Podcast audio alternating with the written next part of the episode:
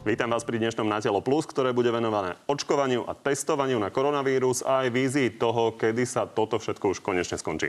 Našimi dnešnými hosťami sú minister zdravotníctva Marek Krajčí. Dobrý deň. Dobrý deň. Šéf lekárskych odborárov a zároveň pediatér z Nitrianskej fakultnej nemocnice Peter Visolajský. Dobrý deň. Dobrý deň, prajem. A lekár z prvej línie z infekčného oddelenia na Bratislavských Kramároch, Peter Sabaka. Takisto dobrý, dobrý deň. deň. Pani, začneme hneď očkovaním. Najaktuálnejšie dáta hovoria, že máme sedemdesiatjeden tisíc štyristo zaočkovaných. Sme zhruba pri uprostred z hľadiska rebríčkov v rámci Európskej únie. Čo treba urobiť, aby to išlo rýchlejšie? Tak každým dňom sa očkuje viac ľudí. Je to takto nastavené. Za včerajší deň to bolo cez jedenásť tisíc ľudí. A hoci tento týždeň je, by mal byť priemer zaočkovanosti okolo šesť tisíc, plus výjazdové týmy, mobilné týmy, začíname očkovať v zariadeniach sociálnej starostlivosti. Budúci týždeň to má byť priemer osem tisíc, plus tieto mobilné týmy budú vo viacerých očkovacích centrách už zavedené. Takže my to máme tak vypočítané, že tak ako nám budú prichádzať dodávky, tak sa postupne bude zintenzívňovať to očkovanie, až sa dostaneme do, do kritického bodu, kedy zistíme, že budeme musieť zastaviť akože to očkovanie a budeme sa musieť prispôsobiť dodávkam vakcín na Slovensko. Momentálne je to tak urobené, že máme zhruba polovicu vakcín kvázi rozvezených a polovicu vakcín zaočkovaných. Takže každý, kto bol zaočkovaný, má istotu, že bude preočkovaný. Zlá informácia je, že Pfizer nám včera nedoniesol vakcíny, na ktorých sme boli dohodnutí. Plus sa teda avizuje no, celú, celú dodávku. Týždenne zhruba dostávame cez štyridsať tisíc vakcín. Rieši sa to a samozrejme je tam aj tá, ten avizovaný výpadok. Nás by to malo zasiahnuť okolo desať percent, ale samozrejme protestujú európske krajiny, aby sa to nedialo. Uvidíme, ak sa to celé vyvinie. V každom prípade, ako netreba veľmi tlačiť, že očkujme teraz všetko naraz, lebo naozaj za pár dní, keby sme išli v desiatoch tisícoch, tak my nemáme skrátka. Opýtame sa aj pánov. Keď sa pozrieme na štatistiky, napríklad Španielsko, Taliansko, ktoré boli naozaj veľmi silno zasiahnuté, tak tam sa očkuje trochu rýchlejšie, tam majú dve percentá zaočkovanej populácie. Pani, vy ste spokojní s tým tempom? Pán Sabaka. Tak, um, otázka je, že s čím sme spokojní a otázka je, čo je reálne. Uh, samozrejme, ak nie je reálne očkovať viac, tak jednoducho s tým spokojní musíme byť, pretože sa nedá nič robiť, ale ako uh, samozrejme zdravotníci by chceli, aby bolo čo najskôr zaočkovaných čo najviac ľudí, aby sa ten tlak na nemocničné zariadenia. Ja len vysvetlím tú otázku, ako my sme v situácii, že Európska únia uh, naozaj rozdeľujete vakcíny na základe počtu ľudí a počtu populácie, takže je jasné, že niekto očkuje rýchlejšie, niekto aj pomalšie. Francúzsko napríklad je oveľa pomalšie. Otázka je, či máme očkovať viac alebo nie. Pán Visolajský. Tak pre mňa je zásadná otázka ani nie tak počet, ten máme pomerne dobrý, sme na priemere Európskej únie, ale pre mňa je zásadná otázka štruktúra očkovaných. Keďže máme obmedzené zdroje vakcín, počty vakcín, tak je zásadná vec, aby sme zaočkovali v prvom rade a sústredili sa na tie rizikové ročníky a rizikových pacientov, pretože to je naozaj cesta, ako odľahčiť naše nemocnice a zachrániť životy. Takže toto trošku myslím, že keby sme sa pozreli na tú štruktúru tých sedemdesiat tisíc zaočkovaných, tak ten priemerný vek by tam bol skôr nižší ako vyšší. A toto je pre mňa zásadná vec, aby sme sa naozaj pohli týmto smerom, že budeme očkovať naozaj tých najrizikovejších. Británia začínala očkovanie naozaj najstaršími ľuďmi. Prezentovali to na televíznych obrazovkách. Pán minister, vy hovoríte, že je to vaša priorita. Na druhej strane je to taká aktuálna priorita, by som povedal, z posledných pár dní. V pondelok ste to prezentovali, že idete kľúčovo očkovať seniorov. Hovorilo sa o kritickej infraštruktúre, ktorá tomu mala predchádzať. Takže ako budete očkovať seniorov, ktorí sú doma, nie sú v domovoch sociálnych služieb? Kedy to začne? O dva týždne? O mesiac? Kedy sa budú môcť hlásiť? Ja by som chcel ešte možno na úvod pardon, povedať, že tento vakcinačný program nastavovali infektológovia a epidemiológovia a tam práve preto, že prioritou je ochrániť rizikovú skupinu, tak pred nimi sa dostali na rad tí, ktorí profesionálne sa s nimi dostávajú do kontaktu. Takto to aj malo byť správené. Čo sa týka tej kritickej infraštruktúry, o ktorej sa toľko rozpráva, tak kto si poriadne pozrie ten národný vakcinačný program, tak je tam hviezdička. A tá pripomienka je teda, že tam sa mali dostať len ľudia, ktorí opäť sú v styku s touto rizikovou skupinou, z tej kritickej infraštruktúry. Potom sa to otvorilo, boli tlaky, aby sme očkovali celkovo ako kritickú infraštruktúru. Vzhľadom... Jeden z denníkov priniesol informáciu, že ste si tam dali vlastnú sekretárku. Ja som si tam nič nedal, čiže ja som vôbec nevedel, či ona... Áno, to, to, ja ani neviem, či ona naozaj bola zaočkovaná. Fakt je pravda, že oni chodili po tých vakcinačných centrách, lebo to kontrolovali. Ona je jedna z tých, ktorá je zodpovedná za to, ako sa, to, ako sa vakcinuje. A je tiež pravda, že v tom prvom týždni, to poviem úprimne, to je pán Visolajský, určite bude vedieť potvrdiť, že tie nemocnice dostali tie vakcíny, potrebovali ich minút, nie Nitra, lebo Nitra mala mrazák, ale tí, ktorí to dostali, oni to potrebovali minút do piatich dní. Oni si nadiktovali určité počty dávok a tam reálne hrozilo, že by mohlo dojsť k nehodnoteniu dávok. Takže ja naozaj v tejto situácii nebudem nikoho teraz akože buchať mu po hlave čímkoľvek, keď by naozaj k tomuto hrozilo, že by tá dávka bola vyhodená, že zaočkoval naozaj niekoho. V každom prípade povedali ste teda včera na tlačovej konferencii, že sa chystáte kritickú infraštruktúru teda úplne odsunúť. Čiže dobre tomu rozumiem, že skôr bude zaočkovaný bežný šesťdesiatnik ako radový policajt tak, a hasič? Tak. Teraz sa doočkovávajú tí profesionáli, ktorí im týmto ľuďom pomáhajú, sú s nimi v kontakte a v podstate už sa začínajú očkovať títo seniori v domovoch sociálnej starostlivosti tými mobilnými tímami. V momente, keď tento prvý zoznam začne byť vyčerpaný, teda budú voľné miesta, my začneme otvárať aj selektívne pre jednotlivé okresy miesta pre našich seniorov. A bolo avizované, že to bude robené na základe podľa veku a eventuálne diagnóz. Momentálne tá vyhláška je tesne pred vydaním a začneme osemdesiatpäť plus, aby to nebolo veľmi veľa ľudí naraz, aby to neskolabovalo, aby neboli dlhé čakacie lehoty. A takto pôjdeme sedemdesiatpäť plus, šesťdesiatpäť. A samozrejme budeme potom ešte priorizovať ľudí, ktorí majú diagnózy, pri ktorých tento priebeh ochorenia by mohol byť závažný vzhľadom na ich zdravie. Na záver teda odpoveď na tú otázku. O dva týždne, o mesiac, kedy by sa mohli seniori začať hlásiť, ktorí majú viac Áno. ako osemdesiatpäť rokov, keď ľudia vidia, že v Českej republike už sa tvoria rady takýchto seniorov. Áno, oni sa už teraz, ale oni, my už ich teraz naozaj vakcinujeme cez tie mobilné odborové týmy, takže u nás sa to deje a je možné, že koncom tohto týždňa, alebo možno už začiat, začiatkom budúceho týždňa sa otvoria niektoré okresy práve pre týchto ľudí. Páni, ako to treba nastaviť? Vy sa s týmito seniormi stretávate, takže ísť naozaj podľa veku osemdesiatpäť plus, sedemdesiatpäť plus, šesťdesiatpäť plus? Um, či by som ako uh, rozhodne treba prioritizovať uh, tých pacientov, ktorí, alebo tých potenciálnych pacientov, tých ľudí, ktorí majú uh, z podstaty svojho veku a z podstaty svojich pridružených ochorení najväčšie riziko dostať sa do nemocnice a najväčšie riziko tomuto ochoreniu podľahnúť. Čiže áno, treba to prioritizovať podľa veku a podľa pridružených ochorení, tak ako povedal pán minister. Či to má byť osemdesiatpäť rokov alebo osemdesiat rokov, to všetko závisí od toho, uh, koľko bude vakcína, aká bude kapacita tých očkovacích centier. Najvýznamnejšie okrem veku je cukrovka a vysoký tlak? Áno, sú tam ešte ďalšie ochorenia, ale tieto sú rozhodujúce. V prvom rade je to cukrovka, obezita, ten vysoký tlak je trošku, trošku nižšie.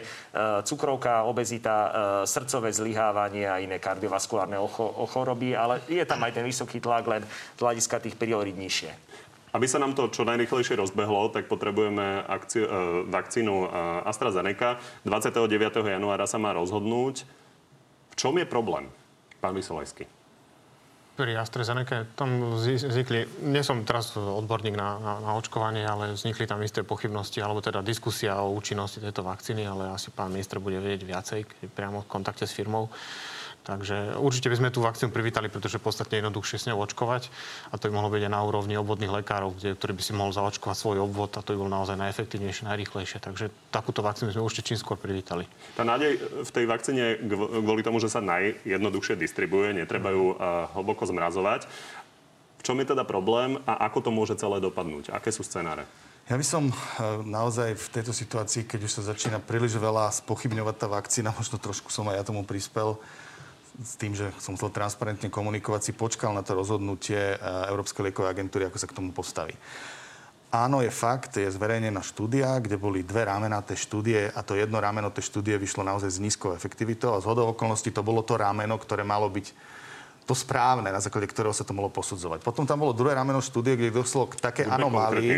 Aby si to ľudia vedeli ano, predstaviť. Čiže bavíme sa o dávkovaní tej vakcíny, o množstve tej vakcíny. Tak, tak si vysvetlíme, ako, v čom sú tie rozdiely. V, v, jednom, v jednom tom ramene, alebo teda v tej skupine ľudí, ktorí boli zaočkovaní, sa dávali tie štandardné dávky, ako to bolo pripravené, že sa majú očkovať. A v tom druhom tam bolo menej ľudí a sa stalo to, že dávali len polovicu tej dávky. A tá, to zrazu vyšlo oveľa lepšie s oveľa vyššou účinnosťou. Je možné, keďže tá klinická štúdia bola nejako nastavená, nebola nastavená na takéto dávkovanie, je možné, že by sme napriek tomu dávkovali tak, ako to vyšlo, že je to lepšie? No, toto je práve ten ťažký rebus, na ktorý vám neviem zodpovedať, ktorý teraz riešia, podľa mňa aj samotná firma AstraZeneca, aj Európska lieková agentúra to bude riešiť. A počkáme si na ich verdikt. Ja verím, že ten verdikt bude správny, aby tá vakcína bola bezpečná a účinná. Pán Sabaka? No, v tej skupine prvá polovičná dávka, druhá plná dávka. To bola tá skupina, ktorou sa očkovalo v, vo Veľkej Británii. A to bola tá akože pokazená v úvodzovkách. Tak tam vyšla efektivita deväťdesiat percent. Druhá skupina, tam vyšla efektivita šesťdesiatštyri percent. To bola tá väčšia. Um, ak, by, ak by firma Pfizer a firma Moderna nemali tak úžasné výsledky svojich klinických štúdií, kde udávali efektivitu deväťdesiatštyri a deväťdesiatpäť percent, tak aj šesťdesiatštyri percent efektivita by bola považovaná za veľmi dobrú. Pretože F D A si stanovilo napríklad ako threshold preto, aby americká lieková agentúra, americká lieková agentúra ako hranicu, že kedy príjmem očkovaciu látku ako účinnú päťdesiat percent. Čiže šesťdesiatštyri je, je nad touto hranicou. Napríklad čínska vakcína od firmy Sinopharm má účinnosť nejakých päťdesiatdva percent. Napriek tomu sa ňou očkuje. Ehm, najmä kvôli tomu, že zo zaočkovaných nikto nemal ťažký priebeh. Aj keď sa nakazil, nikto nemal ťažký priebeh.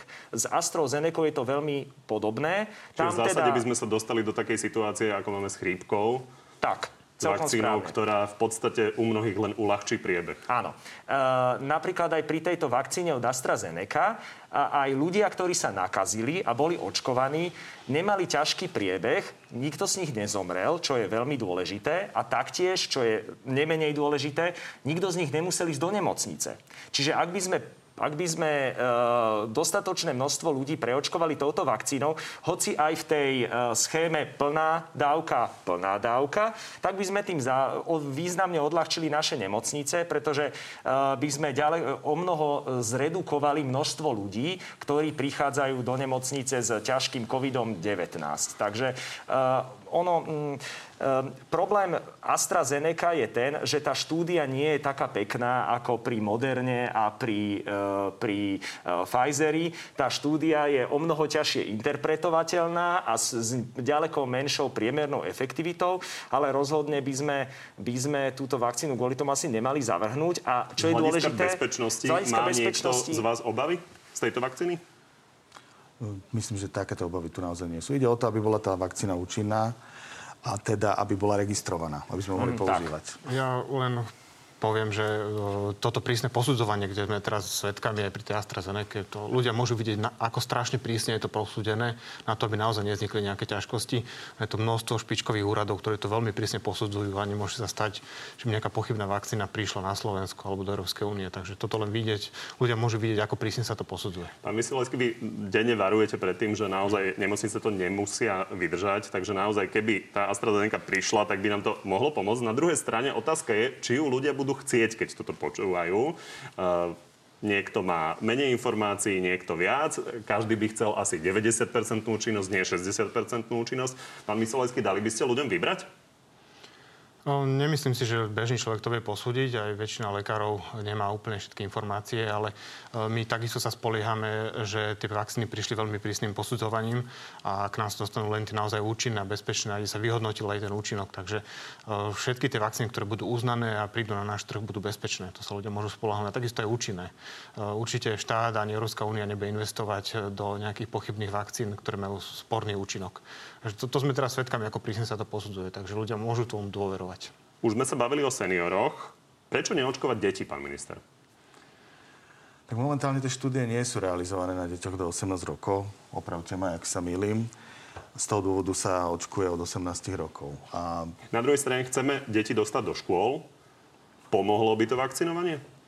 Tak z tohto pohľadu... Bez štúdií viem, že je nereálne. Určite, tomu určite, tomu rozumiem, len pýtam sa na to, či sa s tým nebudeme musieť nejakým spôsobom vysporiadať. Tak počkáme si, však my neustále sa tie veci naozaj aj prehodnocujú. Sú nové štúdie.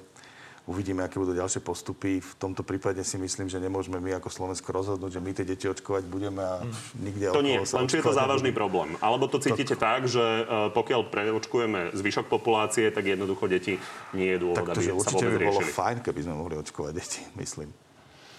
Ono v celkovo, ja som pediater a my máme obrovský problém s väčšinou liekov, pretože tie farmafirmy im sa jednak z etických dôvodov, jednak aj z finančných neoplatí robiť štúdie liekov na, na deťoch. Je to veľmi náročné a preto im sa skôr oplatí napísať na... Je ťažšie pri... nájsť rodiča, ktorý je ochotný dať zaočkovať aj, svoje hej, päťročné dieťa. Tak a druhá vec, takže im sa skôr tie farmafirmy oplatí napísať na ten príbalový leták, že nevhodné pre deti do osemnásť rokov a tým pádom má problém vyriešený, ale my tie lieky tak musíme podávať, pretože na náhrada nie je a ukazuje sa, že sú bezpečné u detí. Myslím, že časom aj tie vakcíny sa preukážu v populácii, že sú bezpečné a, a postupne sa príde na to, že sa budú očkovať aj deti. V každom prípade v tejto situácii rozhodujú sa očkovať rizikové ročníky a v tom sú aj tie deti problém, že prenášajú infekciu nie tak ako medzi sebou a že oni by mali nejaký ťažší priebeh. Tie deti to je naozaj rarita, keď má ťažší priebeh covidu u dieťaťa, ale oni tú infekciu zo škôl a z toho stretávania prenášajú skôr na svojich starších príbuzných.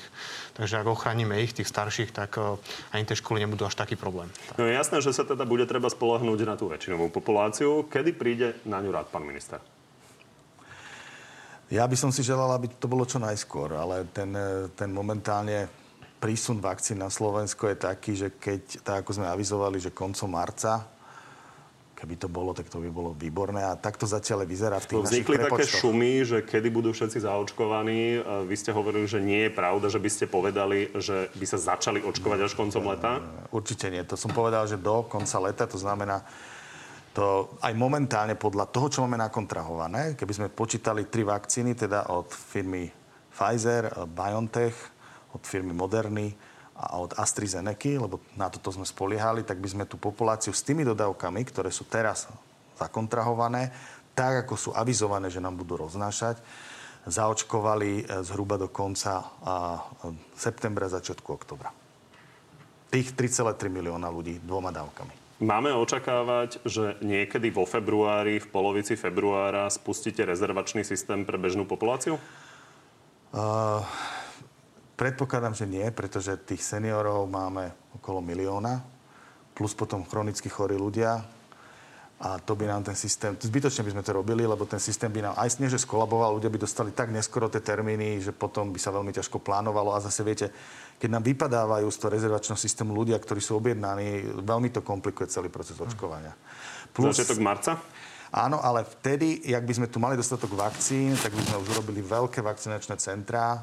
Máme na to pripravený know-how, máme v podstate preddohodnutých aj lekárov, ktorí by tam chceli spracovať a tam by sa to potom rozbehlo masívnejšie. Všetko bude záležať od toho, či tie vakcíny budeme mať a v jakom množstve. Potom by to mohlo ísť aj oveľa rýchlejšie, ako som teraz povedal. V každom prípade viete si predstaviť, že začiatkom marca bude prvý zdravý človek v stredných rokoch zaočkovaný. Podľa tých prepočtov, ktoré teraz máme, s tým, ako tie vakcíny majú byť naskladené a počítali sme za AstraZeneca, musím upozorniť, tak by to tak mohlo ísť. Pani, veľká otázka je, že vzhľadom na to, že sa nám tu rozmáha britská mutácia koronavírusu, ktorá je nákazlivejšia, či nebudeme potrebovať očkovať viac ako doteraz, vzhľadom na to, že stúpa to číslo R? Pani. Tieto mutácie patria k vírusom, koronavírusy a teda er en á vírusy celkovo. U nich prebiehajú mutácie podstatne častejšie. Čím viacej ľudí bude zaočkovaných, tak tým väčší je tlak na to, aby ten vírus sa na to prispôsobil. Takže je teoretická možnosť aj, aj tohoto, že vznikne mutácia, na ktorú tá vakcína nebude až tak účinná. Zatiaľ k tomu ja sa nepýtam, neprišlo. Že by bola úplne účinná, ale že sa ten vírus jednoduchšie šíri medzi ľuďmi. To znamená, že jednoduchšie sa nakazia ľudia, takže by nemuseli stať čiť dve tretiny populácie, pán Sabaka? No, to, koľko percent musí byť očkovaných z populácie na to, aby sa dosiahla kolektívna imunita, sa počíta práve z toho er nula. To znamená z infekčnosti daného patogénu. Keďže sa teraz odhaduje, že tento, táto britská mutácia, alebo bé jedna jedna sedem, ako sa označuje, je o niečo infekčnejší a er nula je trochu vyššie, tak tým pádom z toho vyplýva, že asi aj to percento ľudí, ktorí majú kolektív, teda ktorí sú imúnni, aby bola dosiahnutá dosiahnuť tá kolektívna imunita, musí byť trošku vyšší, ale neviem vám na to naozaj jednoznačne odpovedať, nakoľko toto je otázka pre epidemiológov. Akurát do tohoto počtu ľudí, ktorí budú mať, teda ktorí sú imunní voči ochoreniu, sa rátajú nielen zaočkovaní, ale aj tí, ktorí prekonali ochorenie. Čiže to musí byť povedzme tých sedemdesiat, nech osemdesiat percent, hej, a potom sa kolektívna imunita dosiahne. Momentálne sa uvažuje, že človek by sa nemal, teda by mal byť imunný po prekonaní aspoň tých osem až dvanásť mesiacov. Ono, dôležité si uvedomiť, že my tým očkovaním ten vírus nevykinožíme zo Slovenska, on tu bude, ale rozhodujúce, aby sme očkovaním chránili práve tých rizikových a tam sa to vzťahuje k veku, k diagnózam, takže toto je viacej rozhodujúce, ako dosiahnuť nejakú kolektívnu imunitu. Tak. Pán minister, dáte ľuďom vybrať, či si môžu zobrať AstraZeneca, alebo BioNTech, alebo Modernu? Si myslím, že nebudeme v takom luxuse, že každý by si teraz mohol vybrať, ale predpokladám, a nie, že predpokladám, myslím si, aj tak to bude nastavené, aby v prípade indikácií relevantných mohol rozhodnúť ošetrujúci lekár, ktorá vakcína je pre daného pacienta najlepšia a teda mala by byť použitá. Ešte jedna otázka v tejto súvislosti. Očkovať tých, ktorí to prekonali? Áno alebo nie? Áno. Áno, ale e, tam tiež treba zvážiť odstup od toho, od toho, kedy to ten človek prekonal. Tie prvé tri mesiace to asi po prekonaní má menší zmysel, než lebo po troch mesiacoch. Sú ľudia, ktorí majú protilátky, sú ľudia, ktorí nemajú protilátky. Z toho, čo som ja zaznamenal, naozaj nie zo štúdií, ale z toho, čo sa rozprávam s ľuďmi, tak e, naozaj ľudia, ktorí majú citeľný priebeh, tak nemajú protilátky. Ľudia, ktorí to prekonali bez toho, aby e, v podstate mali príznaky, tak majú protilátky. Ako k tomu pristúpiť? Pán Visolajský. Protilátky nie sú úplná informácia o tom, či človek má imunitu. Všeobecne sa odporúča, že hlavne pri tých ľahších priebehoch tá nadobudnutá imunita môže trvať kratšie alebo je slabšia. Takže je tam isté riziko no, na nové, novú infekcie. Ja sám mám takých kolegov, ktorí boli chorí aj dvakrát. Takže všeobecne sa odporúča preočkovať aj tých, čo prekonali koronavírus, hlavne ak mali ľahší priebeh. Čo je váš prípad? Áno, ja som mal taký, áno, by som povedal stredný, ľahší priebeh a som sa preočkoval. Hej. Takže v každom prípade necháte zaočkovať ľudí, ktorí by sa chceli dať zaočkovať aj napriek tomu, že to prekonali? Nechám, ale ja upozorňujem, že tým, že ja som to prekonal a bol to taký, by som povedal, dvojtýždenný priebeh s horúčkami, s, s tým takým typickým bolením celého tela, by som povedal, že nepríjemné to bolo, tak e, následne som mal aj protilátky, keď som sa zaočkoval, tak tá reakcia na tú vakcínu bola nepríjemná. A myslím si, že je to dôkaz toho, že tá vakcína je naozaj kvalitná a dobrá. Môj imunitný systém veľmi kvalitne zareagoval na to, že uh, tie moje bunky začali prezentovať ten antigen z tej em er en á vakcíny a teda pobojoval s nimi statočne. Mal som aj ja tie typické príznaky, že som dostal aj takú triašku, teplotu a som si to povedal tri dni v posteli. Zastavme sa ešte pri testovaní. Poďme teda na to plošné testovanie. Keď s ním Igor Matovič prišiel, tak dostal v koalícii takéto odpovede. Nesúhlasíme s celoplošným testovaním. Nepodporujeme. Napokon to dopadlo tak, že Richard Sulík vám to odhlasoval, Veronika Remišová nie. Richard Sulík tvrdí, že aj na základe toho, že ste slúbili, že už žiadne ďalšie plošné testovanie nebude. Bolo to tak? My sme, my sme sa veľmi veľa o tom rozprávali, však to je známe, päť vlád to bolo. A teda môjim základným argumentom je, že sme si schválili, alebo priniesol som na vládu materiál, COVID-automat, ktorý vláda schválila. Je to verejný dokument a ja chcem, aby sa podľa tohto materiálu ďalej išlo. Kto ten materiál si pozorne prečítal a ja som hodiny vysvetľoval, ako ten materiál je napísaný, vie, že pokiaľ bude Slovensko v červenej zóne, tak práve aj za pomoci testovania budeme zrážať to reprodukčné číslo a teda ten počet infikovaných smerom nadol. Takže e, nedá sa to takto presne povedať, ako to pán Sulík e, povedal, ale pravdepodobne sa dá možno slúbiť to, že nebudeme organizovať také testovanie, ako sa tu diali e, na jeseň. Že sme jednorazovo za dva dní pretestovali v podstate celé Slovensko, ale ten spôsob testovania bude kontinuálny. Teda ľudia budú chodiť na testy, pretože tie testy v jednotlivých fázach toho červeného COVID-automatu budú potrebovať na určité činnosti. Čiže inými slovami, keď budete potrebovať testovať, tak budete testovať? Inými slovami, kto bude ten test potrebovať, sa nechá otestovať. Páni, ako ste spokojní s tým kompromisom, ktorý koalícia hľadala päť rokovaní vlády celý týždeň? Tak ja by som bol radšej, keby sa vláda zaobrala aj inými problémami ako plošným testovaním. To musím povedať ako, ako volič. že v takej kritickej situácii, ako je dneska Slovensko, by som bol radšej, keby riešili iné veci. Na druhej strane toto rozhodnutie vnímam ako politické rozhodnutie. Tie odborné stanoviska tam boli zo všetkých strán dané. Pomôže nám v tej situácii? Uh, niečo maličko áno, ale to je naozaj, či si dáme na vážky ten cost-benefit, čo do toho dáme uh, a čo nám to môže priniesť. V každom prípade ten kompromis, ktorý vyšiel z tej poslednej vlády, uh, odstránil hlavne tie najbolavejšie miesta uh, a som rád, že to teda nie sústredím do dvoch dní celé Slovensko. Pán Sabaka? Um, ja, nakoľko nie som epidemiológ, tak naozaj veľmi nerád by som sa vyjadroval k tomu, nakoľko nám to vie pomôcť, pretože naozaj tomuto nerozumiem natoľko, aby som s čistým svedomím mohol na túto otázku zodpovedne odpovedať. Ehm, taktiež vzhľadom na pracovnú vyťaženosť e, som nemal možnosť to dopodrobne naštudovať.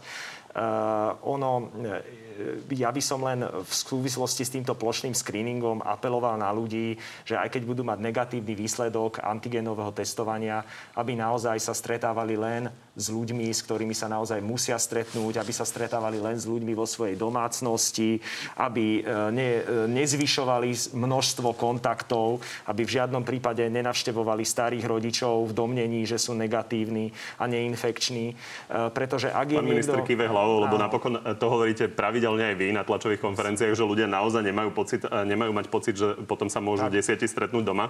Nechceme to, aby sa po testovaní zvýšila mobilita obyvateľstva. To by nebolo asi vhodné. Hodné. Pán minister, ešte jednu politickú otázku, lebo vy ste v súvislosti s tým COVID-automatom, ktorý ste sami teraz spomenuli, vyhlásili, že sa má ísť naozaj výhradne podľa neho, po tom, čo teda absolvujeme tento, túto vlnu testovania, a ak nie, tak toto. Pokiaľ by došlo k ďalšiemu oslabovaniu opatrení, tak s tým nebudem súhlasiť a budem zvažovať aj svoju rezignáciu. Takže dobre tomu rozumiem, že keby chcel niekto otvárať kostoly, fitness centra a podobne predčasne, tak poviete, že podľa ťa kvôli tomu demisiu? Nad rámec toho, čo v COVID-automate určite áno, mám na to dobré dôvody. Vláda to schválila, ten materiál nemôže byť trací kalendár. Skôr som ochotný práve aj za situácie, keď veľmi dobre vieme, že ten COVID-automat bol písaný v čase, keď sme ešte nevedeli o infekčnejšom type vírusu alebo kmenu tohto vírusu na Slovensku, ktorý zvyšuje reprodukčné číslo nula celá štyri. Skôr som otvorený o tom, aby sme prehodnocovali, či ten COVID-automat je dostatočne prísny. Dobre, v každom prípade tie pravidlá, ktoré ste týždne hľadali, pokiaľ nebudú platiť, tak vy odchádzate.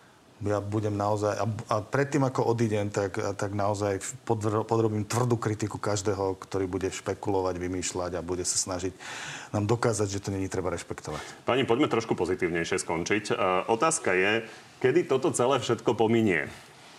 Pán Sabaka, kedy?